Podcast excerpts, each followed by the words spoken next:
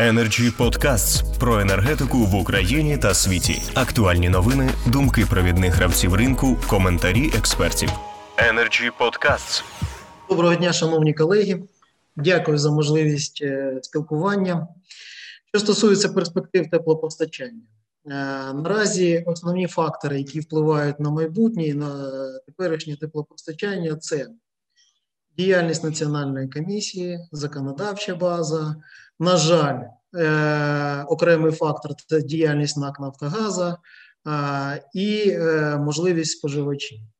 Ну, з вашого дозволу, е, коротко по кожному фактору, який, на наш погляд, е, є недоліки, які є перспективи і можливості щодо змін. Національна комісія. Ми щиро дякуємо новому складу національної комісії. Вони зробили дуже велику справу. Вони взяли на себе відповідальність е, відійти від політичних е, факторів і е, займатися своєю професійною діяльністю, виключно виходячи з нормативної бази, з економічної ситуації інших факторів.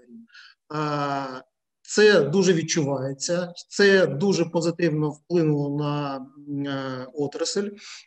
Але е, ну, є ще деякі питання, там, які б нам хотілося е, е, удосконалити. Це касається там бюрократичних процедур та інших, це робочі питання. Е, є питання стратегічне до національної комісії, ну, питання побажання е, перейти до до впровадження стимулюючого тарифу образування утворення. Е, воно давно мусується, але, е, на жаль, е, нема зрушень в цьому питанні.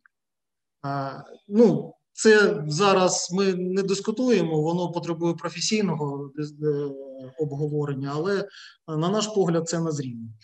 Тому що тарифообразування, тарифоутворення затрати плюс, воно не є стимулюючим ні для підприємств, воно не веде до розвитку, воно не дає можливості залучати кошти інвестиційні, ну і там багато інших питань.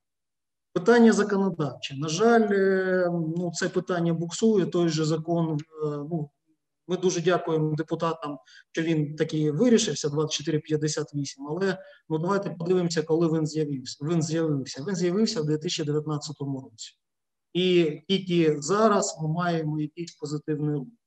А е, з цього приводу виникає питання. Е, законодавство передбачає, що якщо е, діють економічно необґрунтовані тарифи, то орган, який їх встановив, повинен відшкодувати е, збитки підприємства. У нас ситуація яка? Національна комісія зараз фактично встановлює економічно обґрунтовані тарифи, але ми їх не застосовуємо до кого підприємство має звернутися щодо компенсації збитків? Нема. На це на це питання немає. Що стосується діяльності НАК Нафтогаз, е, за останній час тарифи на газ НАК Нафтогазу по ПСО зросли, зросли майже втричі. Е, більш того, ці тарифи в деякий час відрізнялися від ринкових, ну, які, наприклад, ми можемо побачити на українській енергетичній біржі, там на 20-30%. Ми в грудні намагалися купити газ дешевше, ніж Нафтогаз продає. НАК Нафтогаз заблокував нам е, цю угоду. Більш того, з 1 травня відміняється ПСО. В нинішньому нормативному полі, маючи велику заборгованість, яка штучно створена, не з вини підприємства підприємства не зможуть війти в вільний ринок. Вимушені будуть е, співпрацювати з НАК Нафтогаз України. Е, враховуючи це, е, ну, ми впевнені, що е, НАК е, ну, умови вони будуть вкрай ринковими і обтяжливими для підприємства. І то, що е, казав Олексій Юріч, е, впроваджувати ринок, чи потрібно, чи ні, так, потрібно, але отой законопроект, який 38.201, без нього ринок не запрацює. Е, якщо ми ми е, тісно спілкуємось е, з газорозподільчими компаніями, на жаль, вони попали в ринок без вирішення питання боргів. І це призвело в тому числі до тої кризової ситуації, яка зараз є. І закон 38.201 це ну, він є передумова для ринкових відносин. відтермінування, розстрочення без е, наявності е, джерела погашення цієї заборгованості, а його наразі нема, ну, воно не вирішить питання ринкових відносин.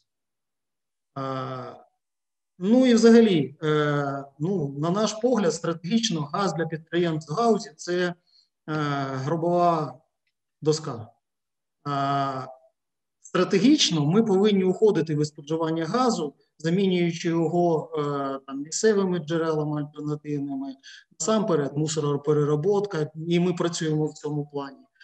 А, але ж тут теж є питання, теж є питання дуже зарегульована е, робота з міжнародними органами, е, міжнародними фінансовими організаціями.